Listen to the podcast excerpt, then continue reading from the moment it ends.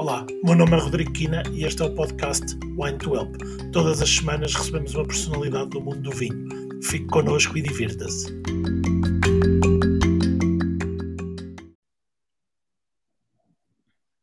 Ora, estamos no ar. Boa noite. Hoje estamos com a Joana Demarches Albogas. Se eu, se eu não disser mal, se eu disser mal o, o nome, depois a Joana corrige-me. Tá é Digital Marketing Manager dos Wines of Great Britain e é portuguesa, como já perceberam, e, e é um dos motivos que eu a convidei, ou seja, um duplo motivo. Uh, temos alguém de Portugal uh, a representar e a trabalhar no marketing digital de, de uma instituição uh, ligada ao vinho noutro país. E, portanto, achei que era muito interessante trazer a, a, a experiência e o conhecimento da Joana. Joana, muito bem-vinda. Obrigada, Rodrigo, e obrigada pelo convite. Uh, e boa noite a todos os que nos acompanharem. Exatamente, faltou-me essa parte que é boa noite a todos. Já sabem que eu às vezes sou um bocadinho mal educado, todos estranhos. oh, Joana, a Joana, para conhecermos aqui um bocadinho e, e, para chegarmos onde, onde estamos hoje, é portuguesa, mas tem um percurso no marketing um, em várias empresas, não só no Reino Unido, mas passou também por outros países e uh, até há dois anos e pouco, três anos, fora do, uh, fora do mundo do vinho, ou seja, é alguém que é, vamos dizer, nativa do marketing digital e não do mundo, e não do, mundo do vinho, certo? Certo. Uh, a minha experiência, eu, eu, a minha experiência profissional começou no marketing e continua a ser no marketing, passou de marketing operacional para marketing digital, que é o, o percurso que eu, que eu, onde eu estou agora e que eu espero continuar a, a fazer, porque realmente é aquilo que, me, que, eu, que eu realmente gosto. Um, eu estudei economia, portanto, nada a ver com marketing, nada a ver com vinho, uh, mas para voltar onde, onde estava, o meu percurso começou. Eu estava a estudar em Lisboa, uh, decidi fazer uma pausa nos estudos e encontrei, arranjei trabalho em Amsterdão, um, em marketing, numa empresa de moda, e depois estive lá dois anos. Uh, interrompi depois esses dois anos para voltar, a, para voltar para Lisboa para acabar o curso e entretanto depois vim para a Inglaterra, que é onde tenho a minha família, e, e acabei por cá ficar, sempre no marketing. Boa. E como é que surge a Wines of Great Britain? Eu estou no campo, portanto, estou em Inglaterra, mas não estou em Londres. e uh, tinha que fazer eh, aqui um, o, o, o, epicentro do, dos empregos é mesmo Londres, ou das grandes empresas e de, das grandes oportunidades profissionais, especialmente para, para, para estrangeiros. Eu senti que estava em Londres mas a verdade é que tendo um filho pequeno na altura, tinha dois anos, uh, ter que ir para Londres todos os dias acabava por ser assim bastante custoso uh, e tive que optar. E então, completamente por acaso, enquanto eu procurava emprego mais perto de casa, encontrei trabalho na, no Wines of Great Britain, apliquei e, e, e, acabei por ficar. Uh, por isso foi mesmo, mesmo, mesmo por acaso. Boa. Mas, Joana, pelo que percebi, entretanto, o, o, esse acaso, não sei se já havia alguma paixão ou, por, ou aqui de Portugal alguma relação com o vinho, mas tem, tem vindo a despertar uma, uma paixão pelo vinho e pelo conhecimento do vinho. É verdade. então, eu desde a faculdade, eu sempre gostei de vinho vou confessar aqui uma coisa. a primeira vez que eu provei vinho, e eu lembro-me perfeitamente, tinha 4 anos e foi na Madeira, foi vinho da Madeira. não sei se foi por ter sido doce ou não sei, um, mas sempre ficou aquele. Não sei, sempre me senti atraída pelo produto. Um, e sempre, sendo portuguesa, acredito que muitas, muita gente uh, sinta o mesmo, cresce com uma garrafa de vinho à mesa, à refeição, pelo menos ao jantar, um copo de vinho os pais uh, bebem.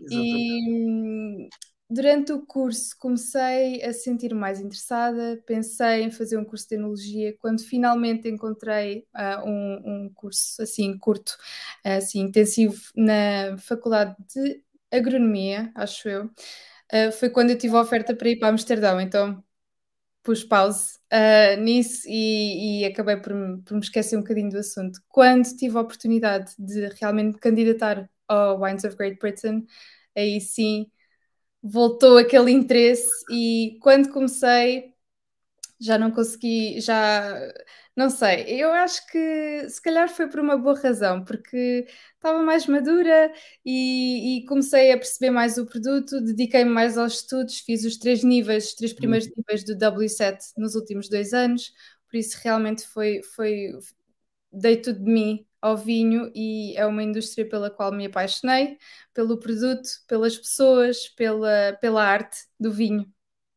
Boa, excelente às vezes as coisas não acontecem logo por algum, por algum motivo, se calhar tenha sido outro, outro completamente diferente.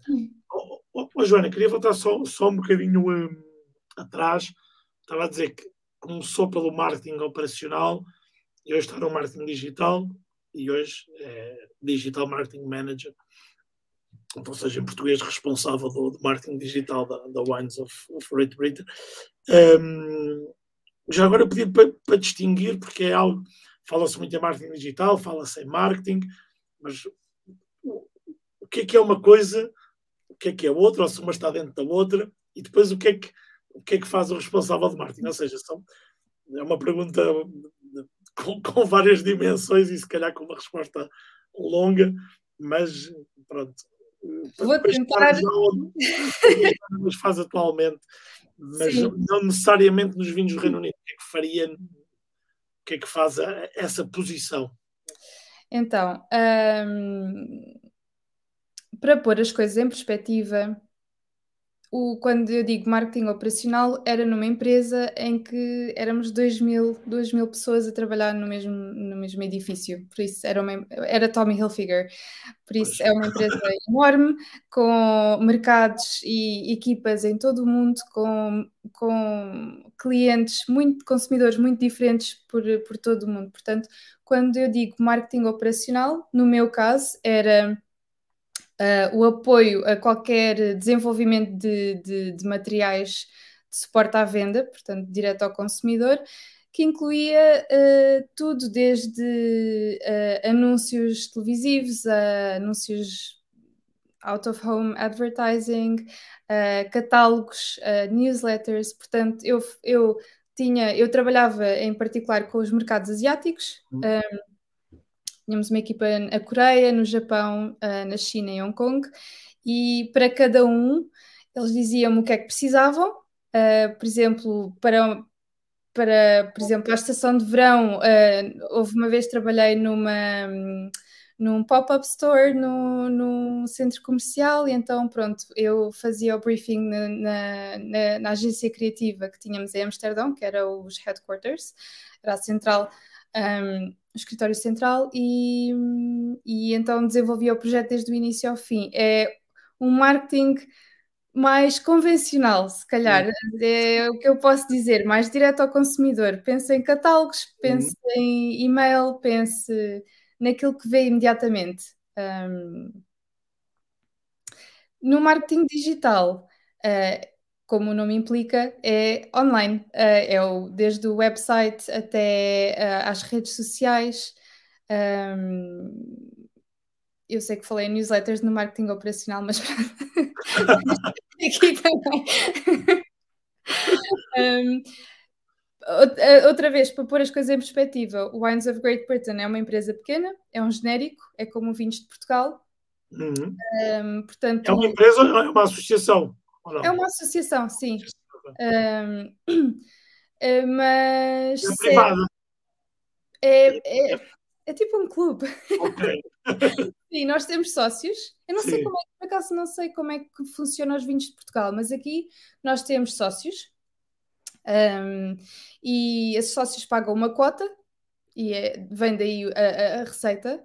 Uh, e nós fazemos iniciativas de marketing e de promoção uh, para, especialmente para o trade, uh, portanto, restaurantes, distribuidores, uh, etc. E também com, fazemos muito relações públicas. mas isto muito a nível superficial. Uh, portanto, não, não, não promovemos nenhum, nenhum produtor em particular, mas promovemos a indústria toda e os avanços da indústria e, e tentamos levar a indústria para a frente. A, a, Vini em Portugal, para, para responder, também acaba, o conceito acaba por ser o mesmo, é, é uma chamada eu penso que existe mesmo essa figura jurídica, que é uma organização interprofissional, ou seja, são, são os, os, associados são maioritariamente os produtores, mas depois eu penso que tem um, um, não, não, não sei de nenhuma forma tendo intervenção do governo, mas penso que tem um, vamos dizer, a chancela, um despacho eh, a dizer que pronto, é, é, a, é a associação que representa os vinhos de Exato. Portugal, ou seja, não pode, teoricamente, não pode aparecer uma, uma Vini Portugal 2 a dizer agora nós também representamos os vinhos, Exato. os vinhos de Portugal. Pronto. Um, só, só de, dar aqui uma mensagem para quem está a ouvir, né, para o Michel, que está aqui a colocar uma pergunta que é interessante. Então, Michel, vou guardar esta pergunta para, para mais daqui a bocadinho, quando entrarmos mais no, no, no vinho, mas não, não me esqueço, não está esquecida, está bem? E, e boa noite a todos que chegaram eh, entretanto. Boa. Oh, Joana, e, e, entrando agora no, no vinho, mais rápido que eu esperava, como é que um, se promove, no fundo, uma marca um, num país que não tem muita tradição de vinho, mas, ou seja, não é um país que não tem tradição de vinho, é um país que não tem tradição de ser produtor de vinho, mas que tem muita tradição de vinho, ou seja, é um dos mercados mais importantes do mundo, consome vinhos de todo o mundo, inclusive Portugal, para nós é muito importante. Eh, como é que como é que é para os produtores, que já não são assim tão poucos, pelo menos eh, eu vi no site, se fiz assim umas contas por alto, estamos a falar se calhar mais de 300 produtores, é isso? Temos cerca de 500 vinhas ativas.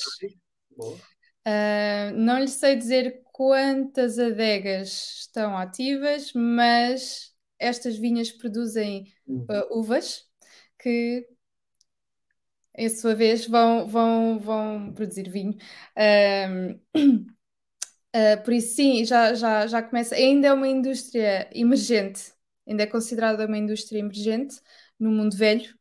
Um, não é fácil, porque no início havia, costuma-se dizer que havia muitos vinhos maus, mas é, uma, é, é um país que realmente tem comprovado a qualidade uh, especialmente no, no espumante. Deve-se em parte ao clima, mas também aos solos. Um, uma grande parte do sol no sul é semelhante a champanhe uh, e por isso produz, produz espumantes de alta qualidade, uh, como já se viu em competições internacionais, ficarem muito bem colocados. Uh, as, as uvas principais é Chardonnay, Pinot Noir e Pinot Meunier que são três das variedades de champanhe. E, e sim, eu tenho mais umas coisas para lhe falar sobre o vinho aqui, mas vou, vou esperar pelas suas perguntas. oh, oh, oh, Joana, inclusive há casas de, de champanhe que já têm vinhas uh, Inglaterra, não é?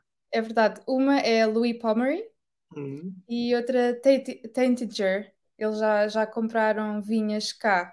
Uh, eu sei que algumas casas de champanhe também compram uvas cá e levam para champanhe para produzir lá e depois vendem como champanhe como champanhe. mas, mas, isso é uma conversa para outra altura, talvez.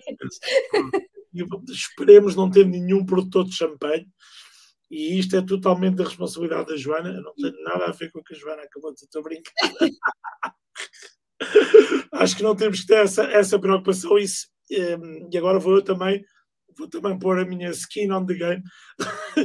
Isso infelizmente acontece em todos os vinhos e em todas as regiões, eh, essas, essas situações de, de uvas a viajarem para depois aparecerem como sendo de outras denominações de origem e, e, e, e em Portugal nós não estamos nós não estamos eh, não estamos livres livres disso pelo, pelo contrário.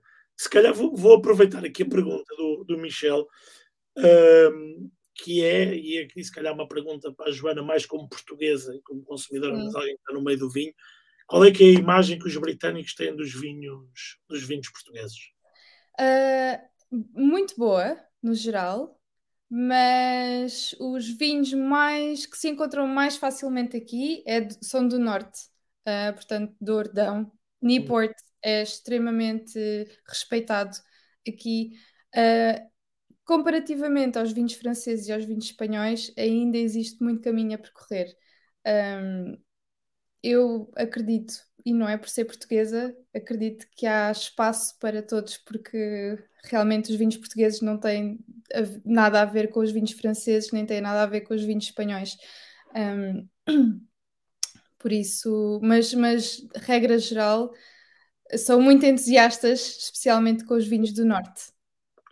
Mas ainda somos, ainda somos vistos muito como aquela excelente relação preço-qualidade, ou também já somos, somos vistos apenas intrinsecamente pela, pela qualidade, num determinado público, obviamente. Né?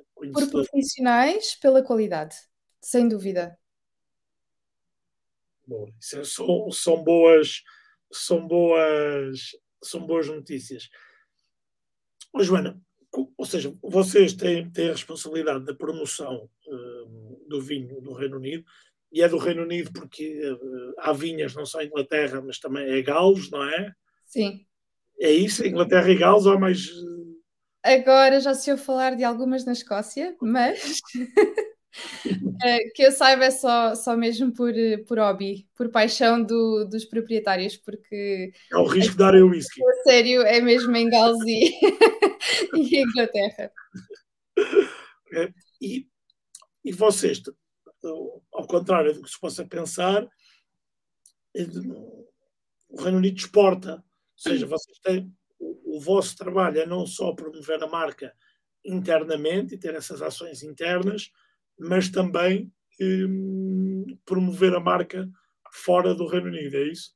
É verdade. Uh, é assim, o, o consumidor, o, a grande maioria do, do vinho aqui é vendido internamente o consumidor é doméstico, mas começa a, todos os anos aumenta as exportações, especialmente para os mercados. Um, um, desculpa, estava a faltar a palavra. Um, escandinavos. Sim, ah, okay. Escandinavos, uh, nos Estados Unidos e Japão. Okay. São os três grandes importadores de vinho, de vinho inglês. Mas, mais uma vez, eles importam realmente é uma mão cheia de, de, de produtores e, e, é, e é espumante, é maioritariamente espumante. E, e, Mas o grande mercado é doméstico. E, e, como é que tem sido feito esse, esse trabalho? E aqui para enquadrar, a Joana começou a trabalhar pouco antes do início da. da começou a trabalhar na, na, na Wines of Free Tourism, já trabalha há muito tempo, mas pouco antes da, do início da pandemia, não foi? Sim, foi. foi do, do, mais ou menos final de 2019. Como é que eh, como é que tem sido fazer essa promoção quando se calhar a estratégia que tinha sido delineada, muita dela acabou por ser, entre aspas, são entre aspas, cancelada, não é? Sim, completamente. E hum. foi mesmo isso que aconteceu. Uh, a, a, promoção uh, para posterior parou durante a pandemia. Focámos muito nos nossos nos produtores e no apoio interno que podíamos dar uh, a nível de formação. e quando digo formação, vai desde o marketing até otimizar as vendas na, nas adegas, nas próprias adegas, quando voltassem a abrir as portas ao, ao turismo uh, porque é uma coisa muito recente aqui ainda, um, ao, ao apoio jurídico, uh, como fazer face uh, a tudo o que tem a ver com impostos, com apoios a, pequenos, a, a, pequenas empresas. Portanto, o, o, nosso foco durante a pandemia deixou de ser o exterior para passar a ser completamente o, o que se passava cá dentro. Agora voltamos a olhar para fora, as portas abriram-se, não é? As fronteiras abriram-se Vamos estar presentes na Provine, um, e em várias outras. Acho que vamos estar nos Estados Unidos, não me lembro em que região, mas vão lá estar também alguns produtores britânicos que já exportam um, para os Estados Unidos e existe várias parcerias com a Embaixada Britânica no Japão, porque aparentemente existe uma grande, uma grande admiração pela cultura britânica. Uh, inclusive é pela comida, por muito surpreendente que possa ser, e pelo, pelos vinhos britânicos e, e pelo gin um, e whisky, que são dois grandes players no, no, no Japão. Um... Isso, é, isso é interessante. Eu acho que há, há uma coisa que eu, que eu reconheço muitas mas ao, ao, Reino Unido, que é, por exemplo, não, não eram produtores tradicionalmente, mas têm o W, W7. Uh, por exemplo, no meu, no meu hobby, que é, que é a vela, uh, as certificações mais importantes são britânicas, ou seja, o, como é que é, o RORC, pronto, que faz os ratings e que faz toda, toda a parte de certificação para os Seamasters, etc., é britânico. Ou seja, é, é, é, um país que consegue, de alguma forma, também pelo, pelo provavelmente pelo, pelo império que, que teve e que ainda continua a ter eh, ramificações, consegue impor as suas certificações, ou seja, consegue ter, é. ter esse ascendente um, que é positivo, não, não digo, porque, porque há um método, por exemplo, o W7, o que toda a gente reconhece é que há um método. Sim. Não é, uma, não, é, não é de uma forma eh, em Londres e de outra forma eh, em Beja. Se formos fazer o curso em Beja, vamos estar a fazer o curso do W7. Sim. o curso de vinhos de Beja. Um, e, e, eu acho que, que isso, agora nem era uma pergunta, foi, foi algo que me veio à cabeça. um, pode ajudar muito nessa consolidação do, do, do, Reino Unido como um país também produtor, porque tem, tem essa dá confiança, não é? Historicamente, Inglaterra é a capital do comércio do vinho. Uh, por isso, não só com vinho do Porto, mas também com sherry.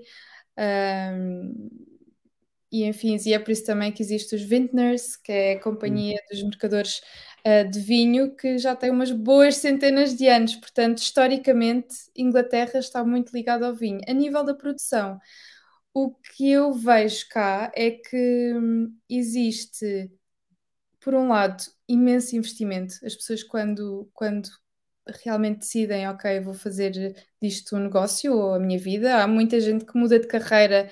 Em, em, em fim de carreira decide, ok, já não quer ser advogada em Londres, quer ser uh, produtor de vinho e investe tudo aquilo que tem. Um, e depois também há o facto de não ser um país que, sendo emergente, não existe, não existem raízes que, que os prendam em estilo de produção ou em variedades uh, de uva, um, em castas, em, em diferentes castas. Por isso existe, existe espaço para explorar, para investir e para expandir. Se é que faz sentido. Oh, Joana, tenho aqui uma pergunta do Augusto, que eu quase que não fazia, porque ele está a colocar palavras extremamente difíceis para mim. Um, mas uh, um grande abraço, Augusto. Tens, tens que me pôr palavras mais, mais simples, porque eu vou ter dificuldade em dizer uh, Quais são as razões climáticas. climáticas que levam naturalmente os espumantes ingleses para uma qualidade de qualidade superior? Resumindo, o que é que em termos de clima e solos, eh, em termos de clima e solos, permite que, que permite não, que faz que os espumantes sejam tão eh, comecem a ser tão reconhecidos e que efetivamente sejam bons, não é que sejam só reconhecidos, que efetivamente são muito bons. Então, a, a, época de matur... e corrija-me se eu, se eu me enganar em alguma palavra, porque eu já eu, eu disse ao Rodrigo. Já, depois, não... disto, depois do Augusto, podemos dizer qualquer palavra. não, mas sabe... A palavra não está certíssima, estou a brincar, Augusto. Eu tenho que começar a ler mais sobre vinho em português, porque depois passo vergonhas, porque é a minha língua materna e eu tenho a obrigação de saber falar das coisas em português. E, e também o que me ajudaria imenso era, não sei, um, um, um dicionário de vinhos que desse para, para aprender as, as palavras técnicas nas duas línguas. Mas bom, vou tentar o meu melhor. Não julguem. Eu falo português em casa, eu falo português com o meu filho, insisto, não, isso não é. A terminologia técnica é difícil. Quando se aprende numa língua, depois é, é complicado. Tem que se mesmo fazer um esforço que é para, que é para aprender. É como reaprender tudo outra vez. Mas bom, então, uh, a nível de solo, uh, uma grande parte do sul de Inglaterra, que é onde se produz a maior parte do vinho cá, uh, tem um solo igual à região de Champagne. Um, chalk. Um, e o, o o que pronto, é um, é um, é um bom, é um, um solo adequado à, à, ao crescimento de uvas, à produção de uvas uh, para o champanhe. Outra coisa muito boa aqui é as temperaturas baixas uh, e um longo período de maturação das uvas. Ou seja, permite que as uvas amadureçam, mas que mantenham os, nível, os níveis de acidez elevados, uhum. que é muito, muito importante para, para espumante. Um, e respondendo muito simplisticamente à pergunta do Augusto, é isto. boa, boa, boa. Mas acho o Augusto é um grande, é um, é um, é um grande, grande amigo e um, um grande fã de, de, de champanhes e de, e de espumantes e, e, é um grande, grande e conhecedor do trabalho. Tenho aqui uma outra pergunta do. Estão-me a roubar aqui o meu trabalho, mas ainda bem que assim tenho, faço, faço menos das minhas perguntas que as dos quem, quem nos lê são melhores. O, o, Henrique faz uma pergunta que tem a ver com o que a Joana estava a dizer sobre as regiões. Obviamente que a Joana não é isso que se dedica às regiões portuguesas e aos vinhos portugueses no Reino Unido, portanto, é, é uma visão uh, duplamente de, cons, de, consumidor e de quem está fora. Mas eu, o Henrique depois faz aqui uma, uma segunda pergunta que é se não haveria potencial eh, para os vinhos do Algarve, que estão a crescer muito em, em, em Portugal, com grande qualidade, e hum, porque há essa ligação da comunidade inglesa. Será que é possível? Ou seja, agora vou, vou mudar a pergunta para adaptar ao, que a Joana faz. Por exemplo, com campanhas de marketing digital ligando o turismo e o Algarve aos vinhos também, não só eh, ao sol e à praia, mas ligando também aos vinhos e à gastronomia começar a potenciar essa venda com campanhas direcionadas para o Reino Unido, depois associadas a pontos de venda, eh, faria sentido e era possível fazer isso e se calhar até se conseguia sim, com, algumas, com algumas técnicas chegar a quem tinha cá estado, não é?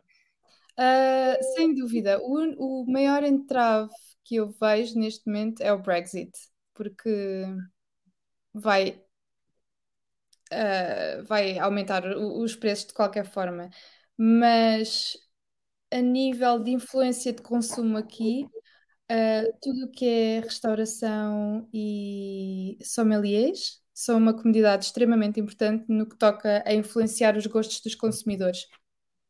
Ou seja, se conseguir conquistar esta comunidade de profissionais do vinho, muito provavelmente consegue conquistar um, o consumidor que, que realmente se interesse. Um, as, as regiões mais. Porque temos aqui, eu suponho que em Portugal seja. Não, talvez não. Mas aqui existem dois consumidores muito, muito diferentes, que é aquele consumidor que realmente aprecia vinho e gosta de. e normalmente está muito associado à gastronomia, uhum. à, à, experiência gastronómica e de, de, de do vinho. Uh, e depois temos o consumidor, que é mais aquele consumidor de, ok, gostam de beber em grandes quantidades, ou então não ligam muito, então vão sempre para o Sauvignon Blanc da Nova Zelândia, ou para, para vinhos muito comerciais, eh, produzidos em, em massa e de, de países que, que, sejam mais familiares aos ouvidos de, de grande parte da população. Portanto...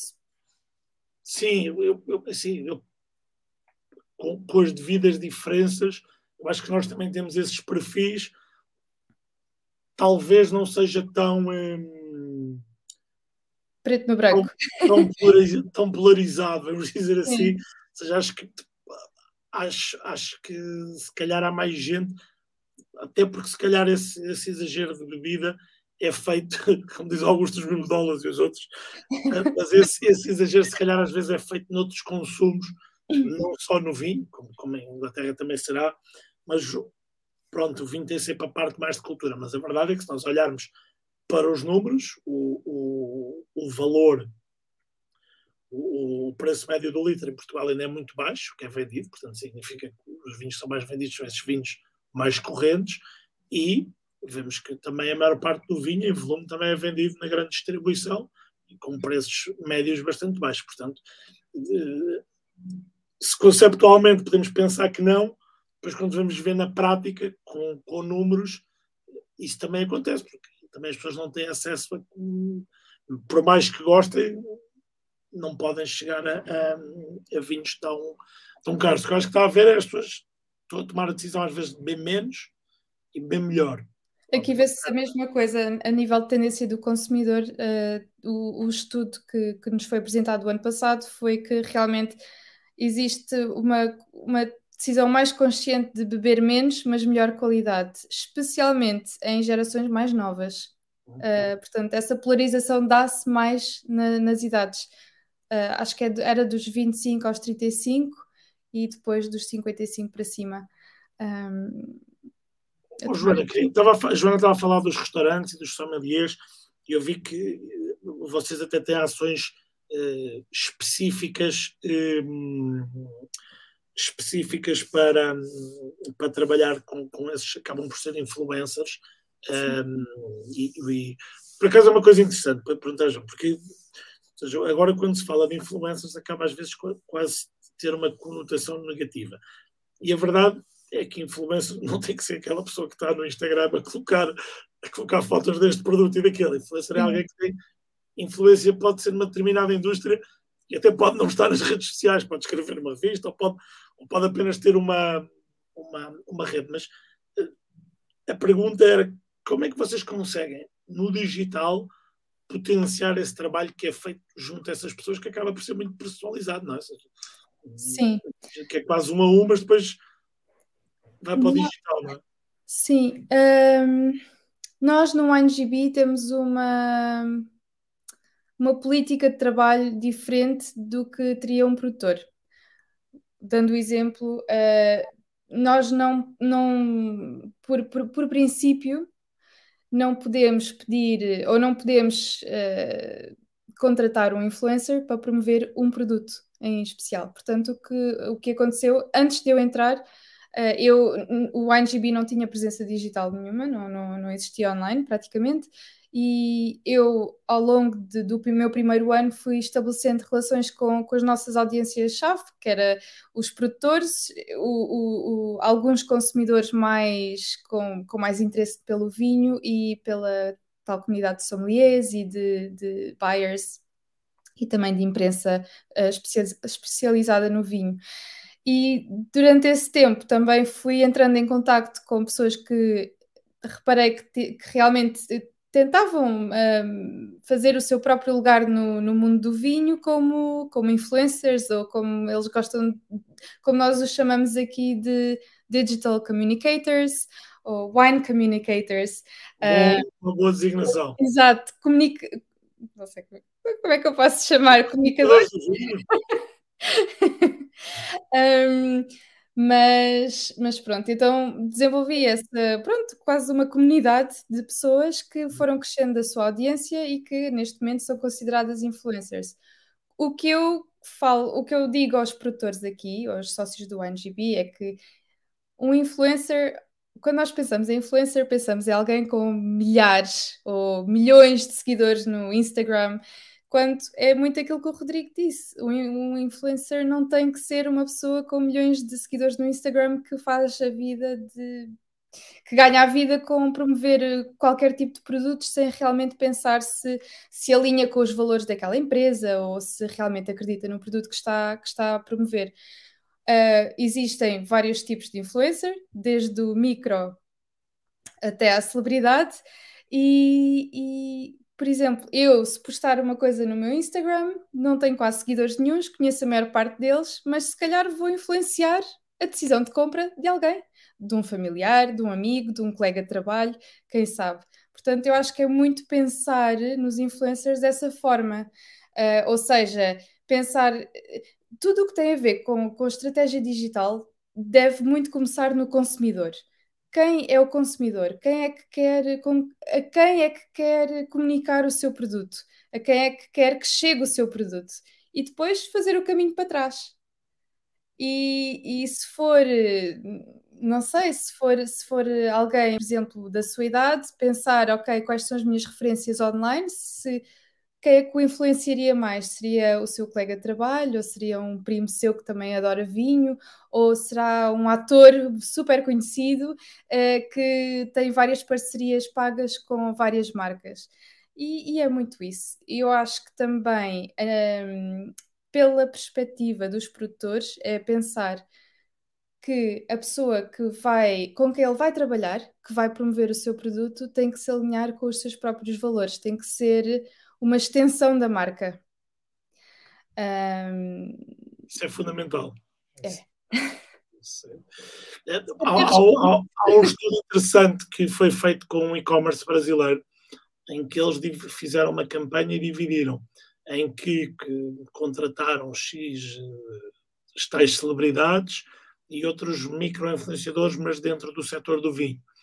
E, hum, e se as grandes celebridades tiveram muitos likes e muitos comentários, uh, os, os, as, os micro-influencers geraram mais vendas. Um, e, e, como eram e-commerce, eles conseguiram efetivamente medir, Exato. medir o resultado que interessava depois, que era, que era as vendas e não só o, o, uh, os likes e o, e, e, e, os comentários. Até mesmo em termos de comentários, tenho a impressão que ficava muito parecido que o engagement era maior nos, nos, nos pequenos. Tenho aqui uma data de perguntas, Joana. Força. Um, o, Nuno, o Nuno Pita faz aqui uma pergunta que eu não faço a mínima ideia, e não sei se a Joana também faz. Se há recuperação de castas uh, locais no Reino Unido, ou seja, se há castas autóctones, eu confesso a minha total ignorância no assunto. Não, portanto, não existem castas uh, inglesas. Uh, existem castas que, que, se dão muito bem em Inglaterra. Uh, não, portanto, não existe um equivalente a uma toriga nacional uh, ou não, elas são escolhidas, como é uma indústria muito recente, as castas são exatamente escolhidas em função do clima, do solo, já houve, não há é, é aquilo que eu estava a dizer antes, não, há, não existem. nada prende os produtores a um hum. passado.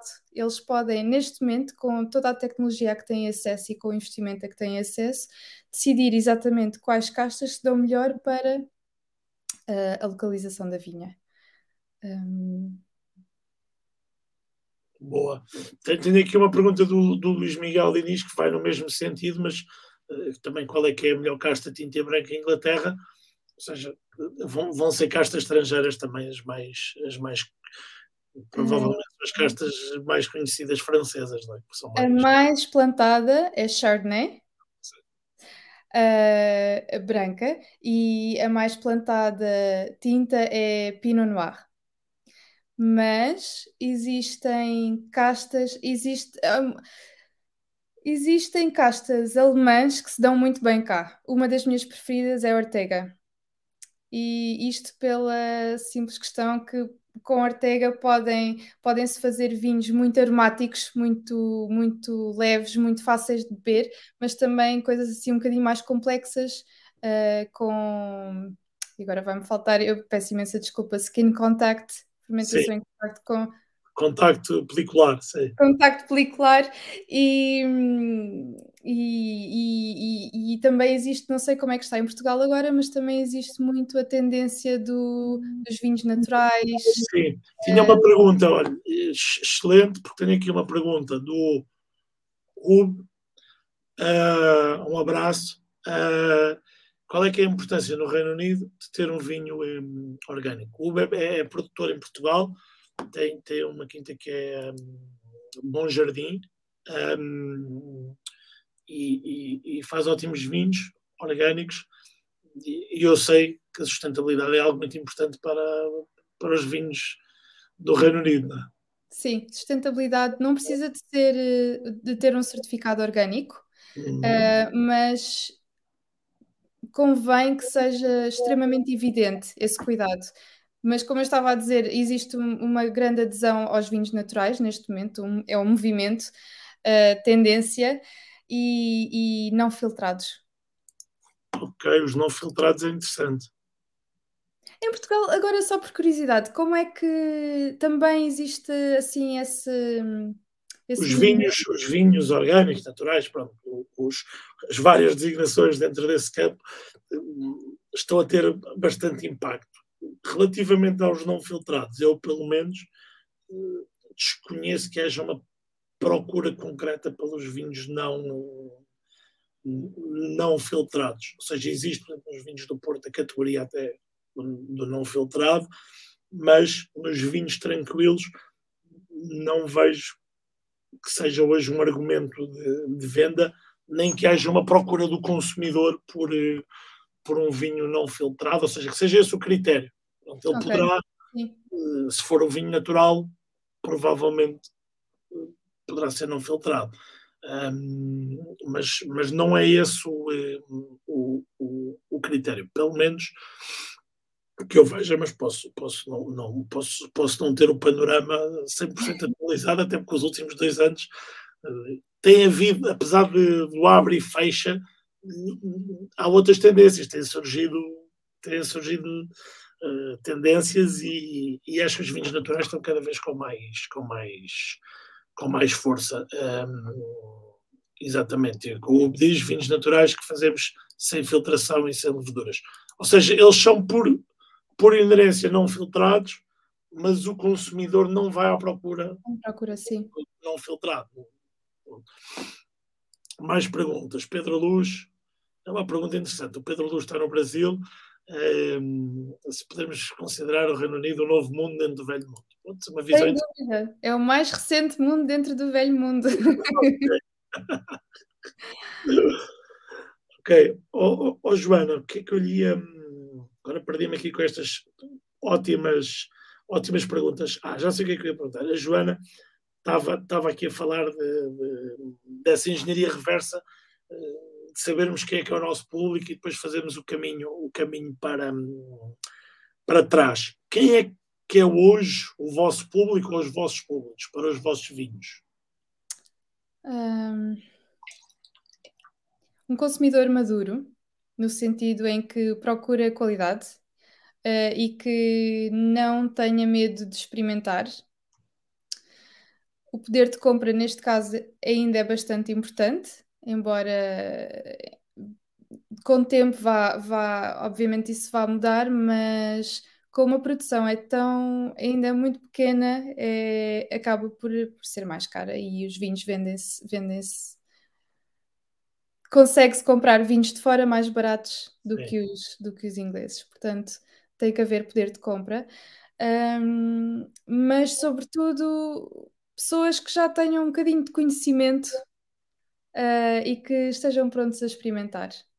Pessoas que já passaram, provavelmente, por vinhos de outros países. Sim. E, e não há marcas que tentem mais o grande consumo não é viável em termos de custos. Eh, imagino, por exemplo, os custos de produção que sejam elevados, né? também quanto a mão de obra, tudo. Existe, existe, mas mesmo esses acabam por ainda estar um bocadinho uh, acima. Já, já existem vinhos e, e, já se começa a ver mais nos supermercados também, uh, muito poucos, uh, mas, mas já se começa a ver. Mas ainda assim estão acima da média a nível de preço. Eu, Joana, tenho aqui uma, uma pergunta do, do Luís Miguel. Amigos, eu tinha prometido à Joana que era uma hora, uma hora e pouco. Eu ainda tenho aqui uma As vossas perguntas é que são realmente importantes porque eu faço isto para, para vocês e para as vossas, para as vossas perguntas, mas que eu, eu estou a brincar porque para o Nuno, o Luís, o Augusto, eh, o Pedro, assim, já conheço eh, quase uma grande parte, pelo menos dos que fazem, não é dos que vêem, mas dos que fazem, dos que fazem perguntas. O Luís Miguel está a perguntar se os, se os ingleses bebem os seus vinhos ou preferem os vinhos importados. A Joana já, já tinha dito aqui pronto, que os vinhos importados é, é a maior fatia, não é? É, é. Grande parte é, é, são os vinhos importados. O que existe aqui é um grande orgulho no, no produto nacional. Então, esse, esse é um grande. São palavras que realmente são usadas aqui até à exaustão, mas que realmente funcionam. É British Produce. E uh, agora, especialmente com a pandemia, houve aquele movimento muito do compro local e uh, nos pronto, shop local e, e, e, pronto, mas aqui existe mesmo, mesmo, mesmo. Eu acho que todos os países têm um bocadinho isso, mas aqui especialmente. Mas a grande Portugal podemos transpor o orgulho que no vinho temos para outras coisas. Sem dúvida. Orgulho, nós temos orgulho em realmente ter ótimos vinhos. Se nós tivéssemos esse orgulho, se ele passasse para outras, para outras indústrias, seria seria excelente. Também há outras indústrias que temos, como o calçado e a cortiça, e, mas e, e, e, agora não vou entrar por aí, vamos falar de, de economia e de, de, e de, marcas, mas temos, acho que temos esse. Acho que quase todos os países produtores de vinho têm esse orgulho. Até o, o próprio Brasil, que não tinha, hoje começa a ter orgulho nos seus, nos seus vinhos. Eu estive no outro dia aqui a conversar com o Pedro e o Pedro tem havido um grande aumento de. Ou seja, o vinho brasileiro tinha uma má fama, porque efetivamente existia muito vinho brasileiro de, de uva americana que não era, não era o paladar dos apreciadores de vinho, era de outras, de outras pessoas e, e cada vez tem, tem crescido mais. Joana, ainda aqui um bocadinho outra vez para o, para o digital. Sim. O e-commerce é relevante para os vossos produtores, ou seja, os vossos produtores individualmente conseguem trabalhar o e-commerce porque, há, há, grandes e-commerces no Reino Unido, bastante desenvolvidos, multimarcas, não é? Uh, sem dúvida, mas uh, sinceramente, até há dois anos atrás era praticamente inexistente no mundo dos vinhos. A pandemia realmente reforçou muito essa necessidade e as pessoas começaram uh, a pensar: ok, vamos realmente investir no e-commerce porque é crucial, especialmente nos tempos em que vivemos, e ainda bem, uh, porque realmente foram dois anos de, de, de, necessidade nisso, mas até há dois anos atrás estava bastante atrasado. O, o que, como o Rodrigo disse, que é bastante peculiar, porque a nível, a todos os níveis de comércio, uh, o e-commerce é super desenvolvido aqui em Inglaterra. Um, mas houve uma resistência até, até mesmo aquele, aquele momento em que, ok, temos que fazer isto, temos que, que investir no, no e-commerce. Um, mas suponho que talvez por uh, e, e, sem querer ser uh, discriminar ninguém nem nada, mas eu acho que uma das grandes razões era pela maior parte dos produtores ser muito mais velhos e muito menos ligados à tecnologia e acreditar menos uh, na necessidade da tecnologia. Foi preciso haver um, um, um episódio mundial para que, que, realmente eles sentissem essa pressão e essa necessidade. Isso é, é, é, é, transversal porque, e é normal e é legítimo porque efetivamente a atividade deles é outra. A atividade deles é, por excelência, a agricultura, é vez que eles têm que ser bons. Depois há outras empresas que se desenvolvem, crescem, têm departamentos, mas é, para os pequenos produtores é normal, ou seja, não é um. um eu, eu, eu, também às vezes já fiz esse comentário exatamente que, que a Joana fez, e há esse receio que nos levem a mal, mas eu acho que não pode ser levado a mal, é uma realidade. Eles são bons a fazer outras coisas, mas há necessidade, como alguém que tem uma casa de parafusos, hoje se calhar também tem que decidir ir vender parafusos online porque o mercado está, está online.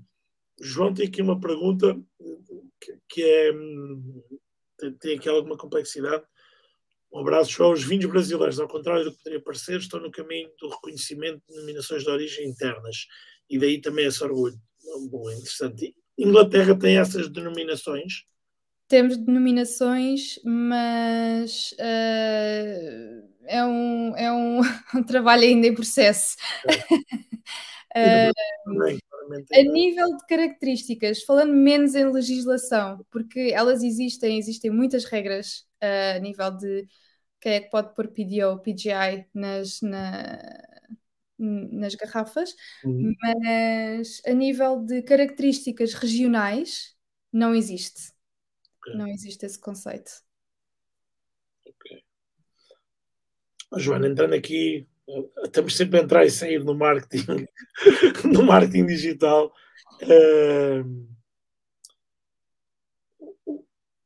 se eu for um pequeno produtor e eu chego e olho e, e temos essa necessidade de ir para o digital, ok, temos que fazer o e-commerce, precisamos fazer um site, o e-commerce, mas depois chegamos à parte em que temos que promover e ter, teoricamente, redes sociais. Como é que, na sua visão, hoje um pequeno produtor olha para, para a quantidade de, de, canais que existem, como é que ele toma a decisão de uh, onde é que eu vou estar, uh, como é que eu vou estar, o que é que eu vou, o que é que eu vou apresentar. Ou seja, como eu penso que vocês também, de alguma forma, ajudam os vossos produtores nesse campo, o que é que a Joana diria agora para, para os produtores portugueses? Uh, mais uma vez, diria que para pensar no seu consumidor final, quem é o assim olhando para, para, para uma imagem maior, quem é o, o seu consumidor, como é que visualiza o seu consumidor. Uh, e isto pensando na idade, nos hobbies, uh, no, no campo profissional, uh, se tem filhos, se não tem, ser o mais específico possível com, com a sua visão em relação ao consumidor. E a partir daí consegue definir através de qual canal é que, é que vai, é que vai chegar até ele. A nível das redes sociais, eu diria consumidor, provavelmente eliminar o Twitter e o, o LinkedIn à partida, e depois a nível pensar mais na idade, talvez, e então escolher entre o, o LinkedIn e o Instagram. Facebook.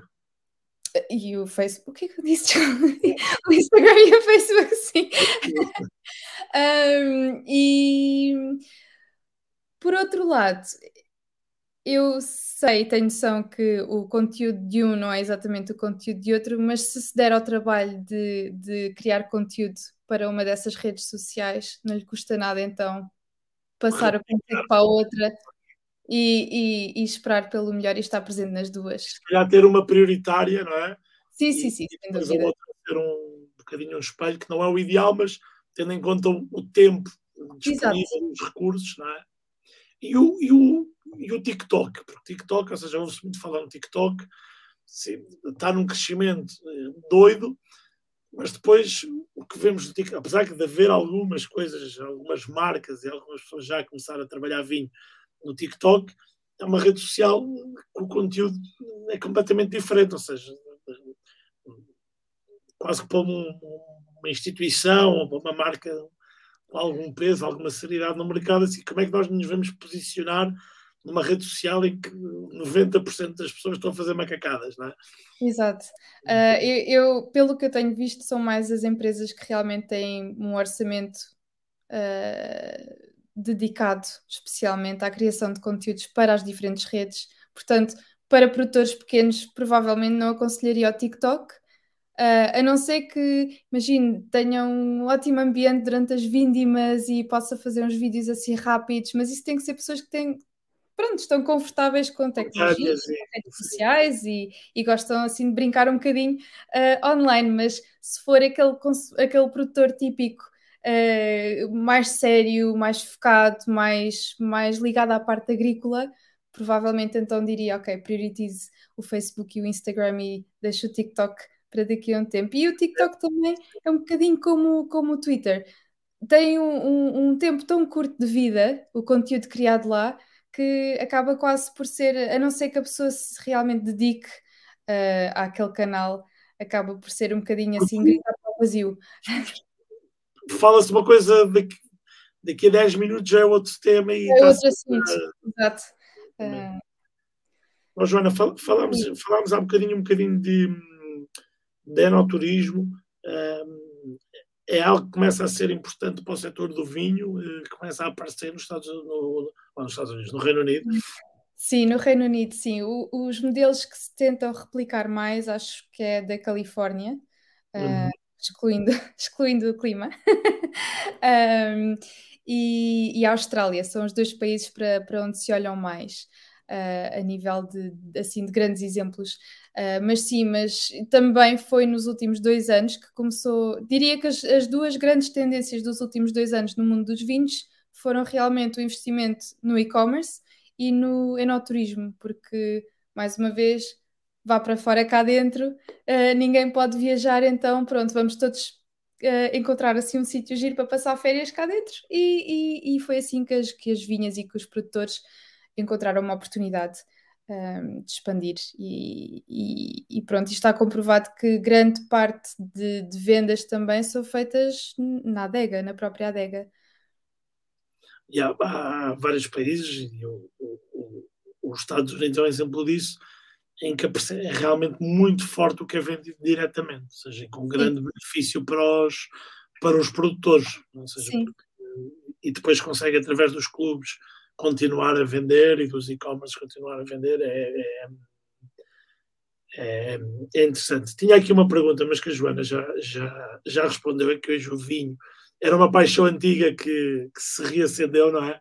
Foi, e, Joana, é, é, essa paixão e esse, e esse conhecimento que depois começa a associar a paixão é, é fundamental para alguém que está na sua, na sua posição, porque eu, eu, eu vou lhe dizer a minha, a minha. Era uma pergunta, mas eu às vezes vejo um, coisas que eu vejo que são claramente uh, feitas por agência. Uh, não vejo ali. Uh, não tenho nada contra as agências, pelo contrário, há umas que eu fico surpreso de ser uma agência, porque realmente vê-se muito conhecimento e parece que é alguém que está dentro da, da instituição ou da empresa, mas às vezes são coisas um bocadinho fora de, pronto, muito, fora acha que esse conhecimento tem ajudado muito no, no, no, seu trabalho? Sem dúvida, especialmente para comunicar um produto tão complexo como o vinho. Uh, tendo em conta as diferenças audiências também, uh, as, as, pessoas para quem, para quem comunicamos, uh, é necessário um, saber transmitir todas as camadas de conhecimento do vinho.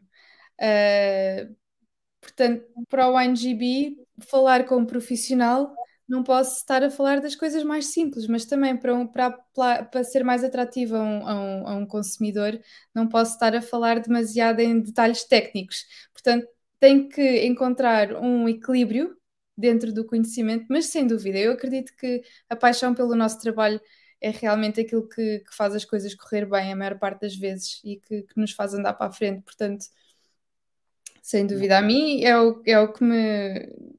Não sei, eu gosto mesmo da, da indústria de falar e de comunicar sobre o vinho e de discutir e de provar e de, de conhecer as pessoas. Não sei, faz. São, é, são fundamentais. No, no... Exato, é um, é um produto tão humano uh, que, que representa não sei, representa não só o, o sítio onde, onde as uvas cresceram, como o clima, mas também uh, a filosofia de um, winemaking da, da, pessoa, da pessoa que o faz. Um... O Luís Miguel tem aqui uma pergunta que eu pensei fazer, mas depois disse: não vou pôr aqui a Joana em, em maus lençóis, uh -oh. mas foi eu. Qual é que é a região produtor que a Joana aconselha a visitar quando formos à Inglaterra? Se calhar então. um injusto, não é? Na sua posição. Eu tenho um lugar muito que eu acho que é espetacular, que é no Sul. Um, para mim, Devon é lindo de morrer. Portanto, se alguém. Obviamente, não vou encontrar as praias que encontramos na nossa, na nossa costa, mas tem o seu, o, o, o seu charme e o seu encanto. Tem assim, imagine montes verdes a entrar no mar e, e, e, ao pé assim um rio e umas vinhas. Pronto, portanto, Sharpham, eu aconselho Sharpham, em Devon. E também uma coisa que, que aqui eu, eu acho extremamente especial, em Londres existem um, adegas urbanas. E eles fazem vinhos muito interessantes uh, para quem gosta assim um estilo um bocadinho mais rebelde, menos clássico e de ser surpreendido. Eu acho que é extremamente engraçado quando, quando se vai a Londres ir visitar um sítio onde se produz vinho no centro da cidade. Isso é, isso é giro, isso é giro. Eu acho que é um conceito de giro que acho que já existem algumas cá, mas não está ainda muito uh, potenciado, talvez por sermos mais, mais tradicionais. Joana, as, as, eu vi que há um prémio, há uma distinção para as mulheres no, na indústria do vinho. Eh, vocês têm, têm, um prémio para as mulheres. A minha pergunta é: as, as mulheres cada vez estão a ganhar um, um, papel mais preponderante no mundo do vinho, tanto como consumidoras, como, como decisoras, como com vários papéis, como enólogas, como produtoras, por toda, por toda a indústria. Isto é um bocadinho transversal também noutras indústrias, sabendo que é não um caminho grande a percorrer para, para, para termos uh, mais equilíbrio, não por falta de, de mérito, é? não sou ninguém para dizer isso, não por falta de mérito, mas porque historicamente não, não estávamos no bom, não estávamos no bom caminho. Mas agora, é bocadinho uma, uma, uma provocação, uma, uma, uma, brincadeira. Será que daqui a um tempo, com esse caminho que as mulheres estão a fazer, vamos ter que começar a ter prémios para os homens? Ou seja, para, para, para distinguir os. Postos de lado. Não sei, eu acho que neste caso, e está a falar de um assunto que para mim é muito uh, importante também, porque eu faço parte do, do grupo de diversidade e inclusividade do hum. Wines of Great Britain. Inclusive, amanhã temos uma conferência online mesmo para falar sobre isso. E eu acho que a ideia, por, muito discriminatório que possa parecer premiar mulheres e não premiar a homens. A minha pergunta não, não ia nesse sentido. É pelo, é pelo, caminho que as mulheres estão a fazer que os homens vão chegar ao momento em que vão, se calhar, precisar. Precisar não, acho que de... tem uma altura em que vai deixar de haver tanta essa distinção e que vai haver tantas mulheres no mundo do vinho como homens e que não vai haver necessidade de distinguir prémios para uns e prémios para outros. É sinceramente aquilo que eu acho e aquilo que eu espero. Eu, eu tenho ouvido, primeiro tenho entrevistado bastantes e tenho ouvido em muitas outras entrevistas. Aliás, eu não faço entrevistas, só aqui são conversas, não, não, não, sou jornalista.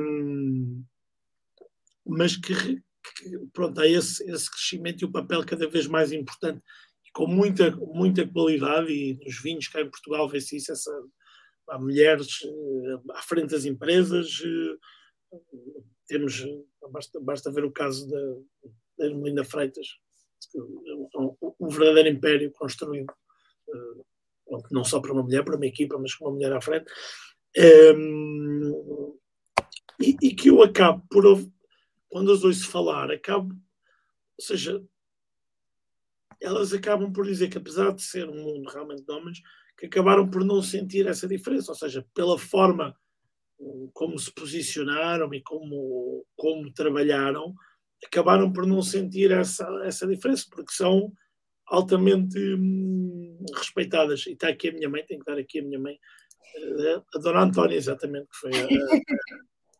professora, obrigado, mãe. Rodrigo, eu vou só interrompê-lo, porque eu, eu só para, para, perceber a minha falta de preparação, eu tenho que ligar o meu computador à, à corrente, porque estou a ficar sem bateria. Ah, bom, ok, não faz mal, já. Dois segundos.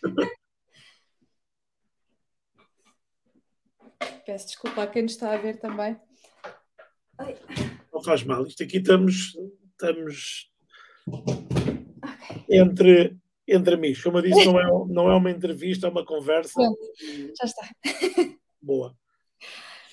Mas, ó, oh, Joana, era, era uma. Era uma era, era, era uma provocação em forma de elogio ao trabalho, ao trabalho que, que tem sido feito pelas mulheres no, no mundo do vinho e era um bocadinho uma brincadeira porque eu vejo eu vejo isso, ou seja, vejo um, um às vezes parece que os homens estamos assim um bocadinho parados e as mulheres vão subindo, vão subindo.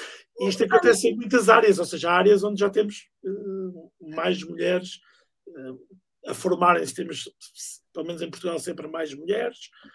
Ou seja, por isso é que eu estava a brincar, de qualquer vamos ter que efetivamente. Não, às vezes. essas distinções para os, para os homens. Sim, e às vezes parece que quanto mais difícil é o caminho, mais longe se chega, porque se calhar esforçam-se mais, ou estão mais focadas, ou têm mais necessidade em realmente comprovar o seu valor, e acredito que isso também tenha, tenha, tenha o seu quê de, de influência. Um, Bom, Joana, agora tornando aqui a, a, a, pergunta mais séria, perguntava-lhe o que é que é, o, que é, que é o, o Comitê de, de, de Inclusão e, e, como é que funciona e o que é que, o que, é que, o que, é que faz? Que é. Então, dentro do, do Wines of Great Britain, uh, temos vários, vários grupos de trabalho uh, de voluntários que fazem parte da indústria e que tentam desenvolver uh, recursos e, e, todo tipo de, de, de, trabalhos e de, de artigos, de, de, qualquer material de apoio uh, para os sócios do Wines of Great Britain. E isto inclui uh, winemaking, inclui viticultura, uh, inclui a parte legal também. Hum. Portanto, qualquer área da indústria, exportação, existe um, um, grupo também de apoio à exportação e no, neste caso existe um de diversidade e inclusão.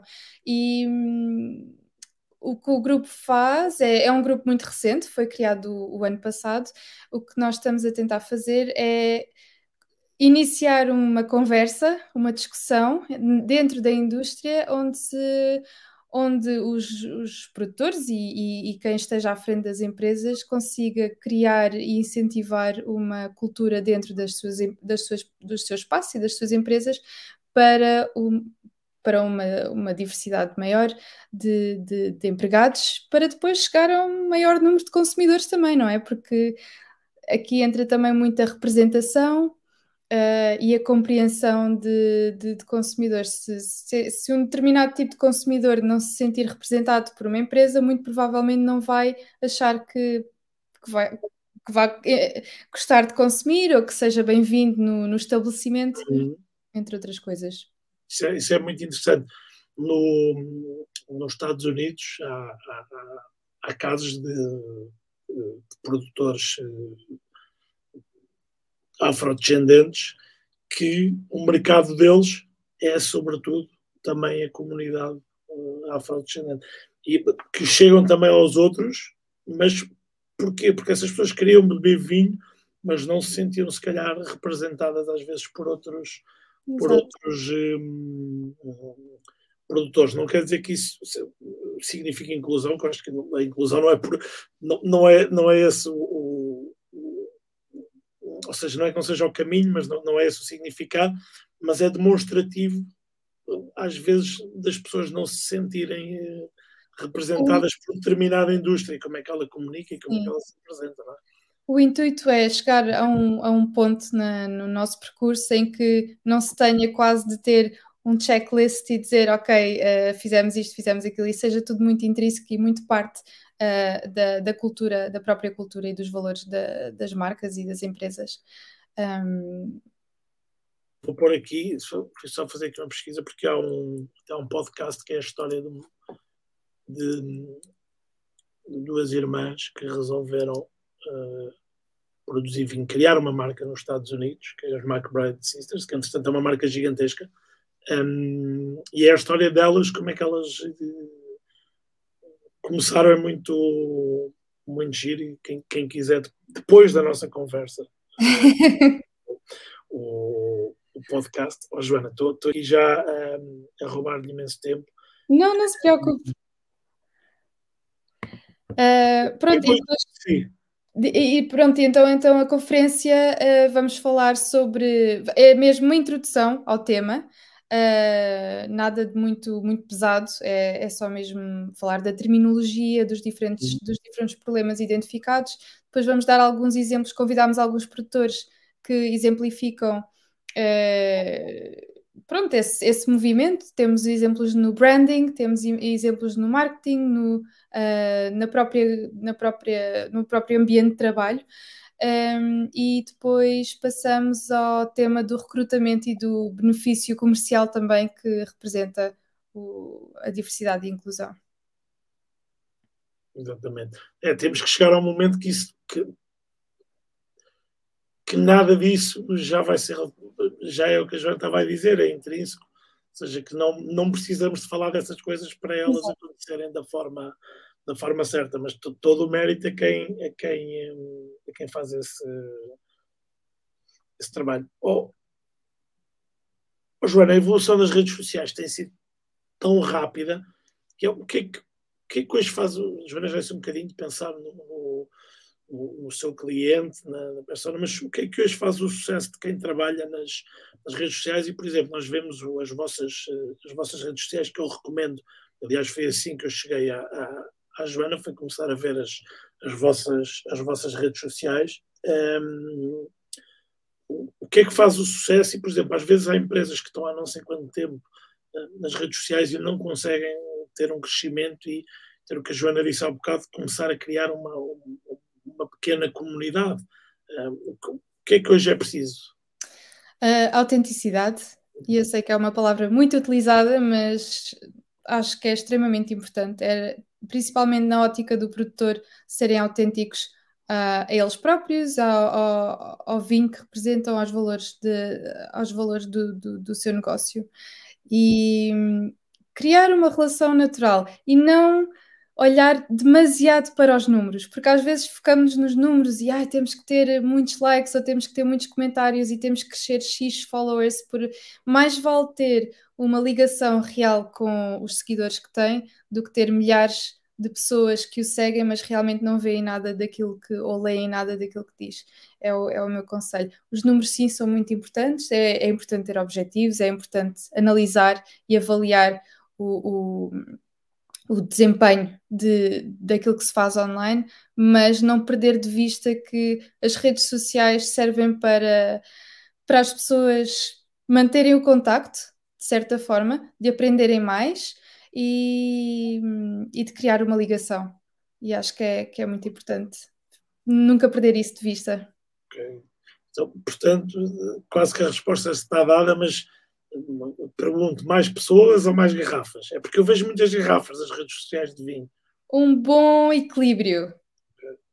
Pessoas, garrafas. Aqui gostam muito de animais nas vinhas. e não sei, coisas. Eh, eu acho que uh, continuo a achar que a comida e o vinho estão extremamente ligadas uma à outra. Cada vez mais as pessoas dão valor à experiência gastronómica e, e à experiência conjunta vinho-comida. Portanto, por que não partilhar uma receita de família e que eh, combine lindamente com o vinho que produz? Ou por que não mostrar a pessoa que inspirou uh, uma uma das suas garrafas ou a quem deu o nome, uh, que deu o nome a um dos seus produtos, não sei, assim, histórias que tenham, que sejam únicas e, e características só daquele, daquela, daquela garrafa. Se vai pôr uma garrafa, tem que falar só mesmo daquela garrafa e do que a faz especial. Mas um equilíbrio, diria um equilíbrio. Oh, oh, Joana, aqui uma pergunta que o Michel tinha posto há pouco e a Joana agora voltou à, à, à gastronomia. De que comida britânica estaremos a falar a propósito do recente interesse dos comensais japoneses? Uh, por exemplo, queijo e marisco, muito marisco. Uhum. A maior parte do marisco que se pesca na costa britânica é exportado, não é consumido domesticamente. Portanto, Uh, sim. É, é, Eu imagino que seja bom pelas temperaturas. Tudo. É. Uh, caranguejo, lagosta. oh, oh, Joana, o que é que nos espera em termos de digital? Vamos ter, uh, vamos ter vinho no metaverso? O que é que vai. O metaverso, redes. Confesso que estando no mundo digital praticamente desde a adolescência. Eu também não sei, foi, foi aqui uma, uma brincadeira porque ainda estou completamente perdido. Pois, eh, eu confesso também. Ando a fazer o meu melhor para, para tentar acompanhar, mas o vinho há de ser sempre um produto que é comercializado através da experiência uh, sem se experienciar o vinho, sem se experimentar, sem se provar, uh, ele realmente não se consegue, acho que não, não sei, é, tem, tem essa componente muito humana que as redes sociais só por si nunca vão conseguir substituir. É preciso uma presença online, sim, é preciso uma presença online, mas é preciso não esquecer o que é que está por trás um, da garrafa. Excelente. Joana, para terminar aqui três perguntas fora. Hoje, hoje não, são, não são 100% fora do vinho, mas um, a primeira é um talento que não tem que gostaria de ter. Ah, gostava de saber fazer vinho. Gostava de ter coragem de dizer é, vou mudar completamente e vou, vou, me dedicar, vou me dedicar a fazer vinho. É uma coisa que eu gostava mesmo de fazer. Então, quem sabe? Quem, quem sabe, um dia. Quem sabe um dia. Uh, um livro e um vinho do, do Reino Unido. Sim. Não, não, mas eu queria saber um, um, um livro ah, de escolha com, é... para casar com. Em vez de estarmos a casar com um prato, vamos casar com um livro, um vinho. Pode, ser, pode não ser um, uma marca específica, pode ser um, uma casta, um tipo, uma região que a Joana.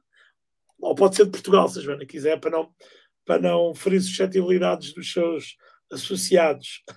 Não, não faz mal. Eu, eu provei um vinho uh, há pouco tempo, inglês, uh, Tillingham, e eles são produtores de vinho natural. Eu não sei, eu não sei o que é que o que é que considera natural. Eles têm sulfitos, usam muito pouco, mas têm na mesma. Mas eles consideram-se produtores de vinho natural.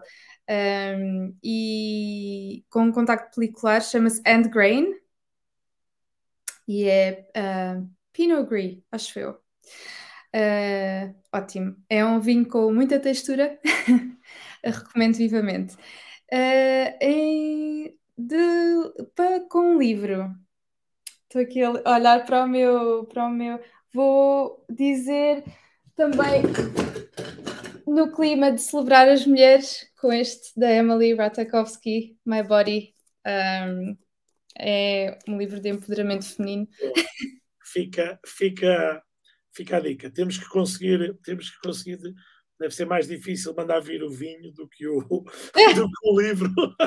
Sim, o, o, o, por acaso. Pelo, eu, eu, pelo, pelo livro. O produtor é um ótimo exemplo de, de enoturismo bem conseguido. É mesmo espetacular. Fica mais uma recomendação quem vier. Qual é que é? Qual é, que é um, isso era exatamente a, a última pergunta e, e, a Joana já tinha feito uma, uma recomendação de Devon. Onde é que fica esse, esse produtor? Eles ficam em um, Rye e fica mais ou menos a uma hora e meia de Londres de carro, por isso é, é de fácil acesso. Tillingham. Não sei se consegue, consigo escrever nos comentários. Não. Eh, não, acho que sou eu. Mas se me mandar em privado, eu, eu ponho. Eu mando-lhe. E pronto, fica, fica aqui também porque eles, eles têm uma ótima presença digital, são um espetacular exemplo de enoturismo e os vinhos são, são especiais. Excelente. Joana, a última, a última das últimas. Força. Um, um, um conselho que lhe tenham dado e que seja instrumental, que seja importante na sua vida. Um...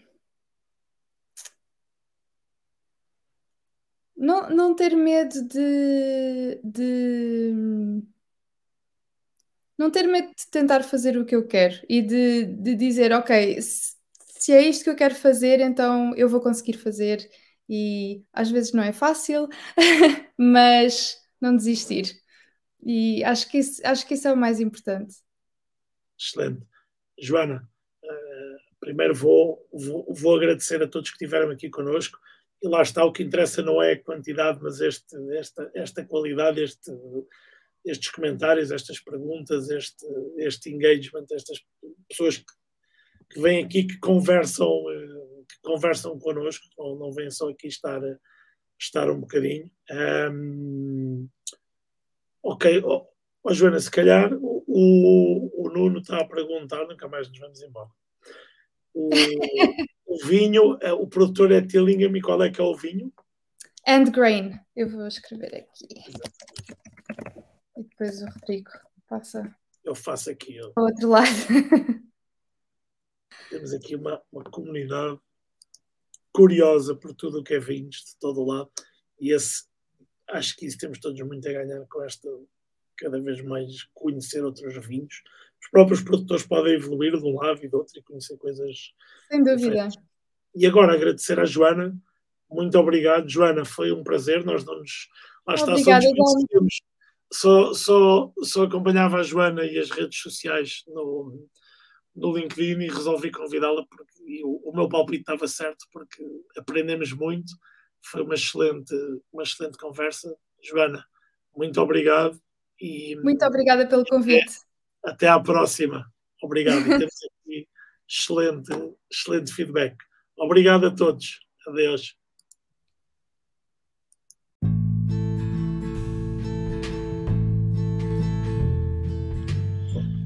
Este foi o podcast Mind to Help. Muito obrigado por ter estado connosco.